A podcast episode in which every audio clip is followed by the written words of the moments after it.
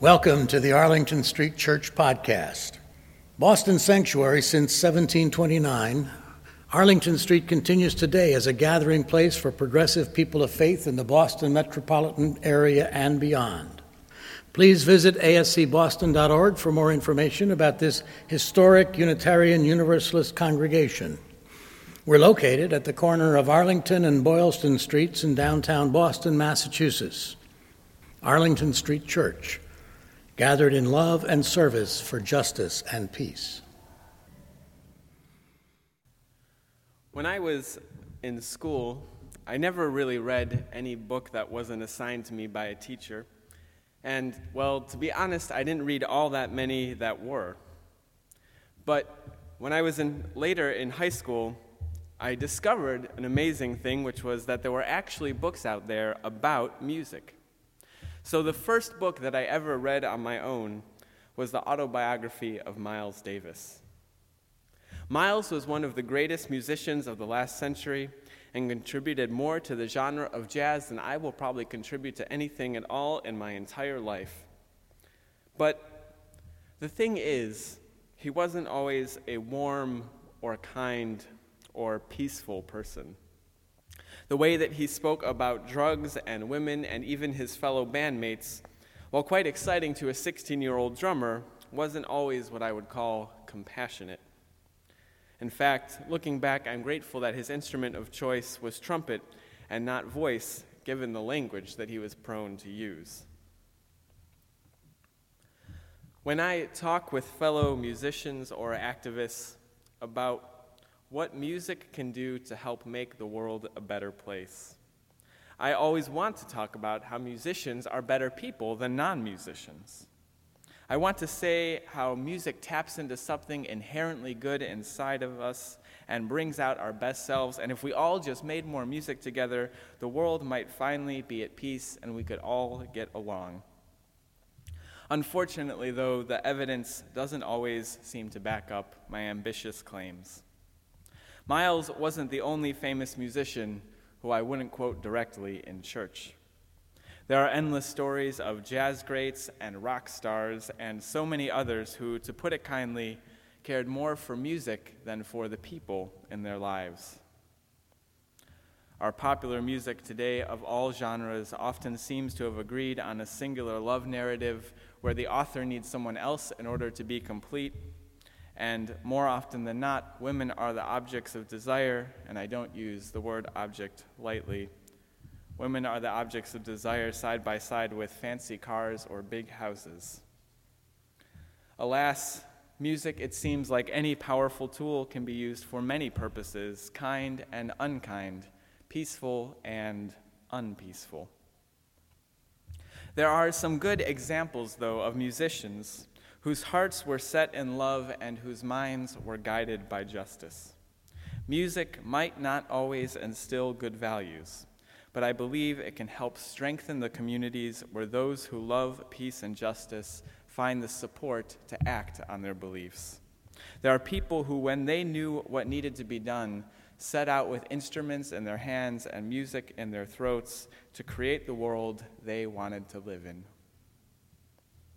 In 1928, far south of here in a neighborhood called Praça Onze or Plaza 11, in the heart of Rio de Janeiro in Brazil, the police were in the midst of a campaign to suppress Afro Brazilian culture. So the laws there at the time forbid blacks to have parades in the streets. But in 1928, some of the most talented and involved samba musicians of the time got together in Praça Onze and created a community center for the promotion and performance of Afro Brazilian music. It was the first samba school, and in defiance of the authorities, they held a parade in their neighborhood. And when they went out into the streets to play samba loudly and defiantly, other musicians and neighbors stepped out into the streets as well, and they held a small, illegal carnival. That first samba school, called Deixa Falar or Let Them Speak, only lasted a couple of years. But the model of the samba school would go on to transform the whole of Brazilian society. Now, every year at Carnival, dozens of samba schools from every neighborhood parade for days on end, each passing through the magnificent Samba Drome, a huge stadium built by the state to seat 90,000 people for this one event each year. In South Africa, I don't have any reason to think that the music of the resistance brought morality or kindness to the anti apartheid movement. Some of the songs they sang, to be honest, weren't really that nice. Mother is proud when I hit the white man, they would sing. Come, soldier, come. But it seems that the music might have given good people the courage and the will and the hope to go out and do what they already know needed to be done. It seems that in a unified family of resistors, they might have seen that no one need act alone. Can you picture a couple dozen or a couple hundred or maybe a couple thousand black South Africans standing together at a rally, having gathered to find a solution to this problem of apartheid? They are ready to march, to make their cry public, but outside the state is waiting for them. Maybe with fire hoses, maybe with tanks, certainly with a number of police following unkind orders. Will they go into the streets? Will they be heard? Will they be arrested or worse? First, they will sing Senzenina. What have we done? Senzenina, Senzenina, Senzenina, Senzenina. Senzenina, Senzenina, Senzenina, Senzenina.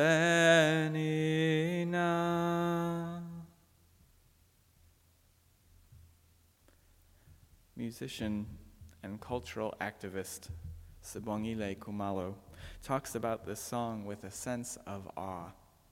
She says, Can you imagine? That's one line over and over and over. I mean, come on, you have no other option but to stand up and go and fight. If someone asks you that, it's like a hammering. The historian and playwright Dumeka Nwolo says that somewhere down the line, we will be forced to sit down and view our history, and Senzenina, like we shall overcome, will take her rightful place in society because at one time a mass body of people related to that song and touched one another's hearts using that song. So, what exactly can music do? I think it can probably help us touch one another's hearts. I think it can remind us that we are not alone when we face injustice and difficult times in this world. I think, I think it can give us the courage to act and do what we already know needs to be done. Like the rebel samba musicians of Praça Onze and the communities of South Africa who proclaimed their humanity and their commitment to each other with song and drum beats like the women and men gathered in 1863 on Freedom's Eve, celebrating their victory over slavery and seeking in prayer and in music a community strong enough to confront a still very uncertain future. Like the workers of Immokalee in the fields picking tomatoes, who know that they are not alone in their struggle for dignity. We know that the world needs our healing and that each of us cannot do it alone. As Unitarian Universalists, finding the strength and spiritual energy that it takes to act on our most demanding of values requires no less than the most loving and committed of faith communities. Let's sing together and pray together and take care of one another so fiercely that we can't help but go out into the world with a profound clarity of purpose, that peace may overflow from our lives and justice may explode from our congregations. May it be so.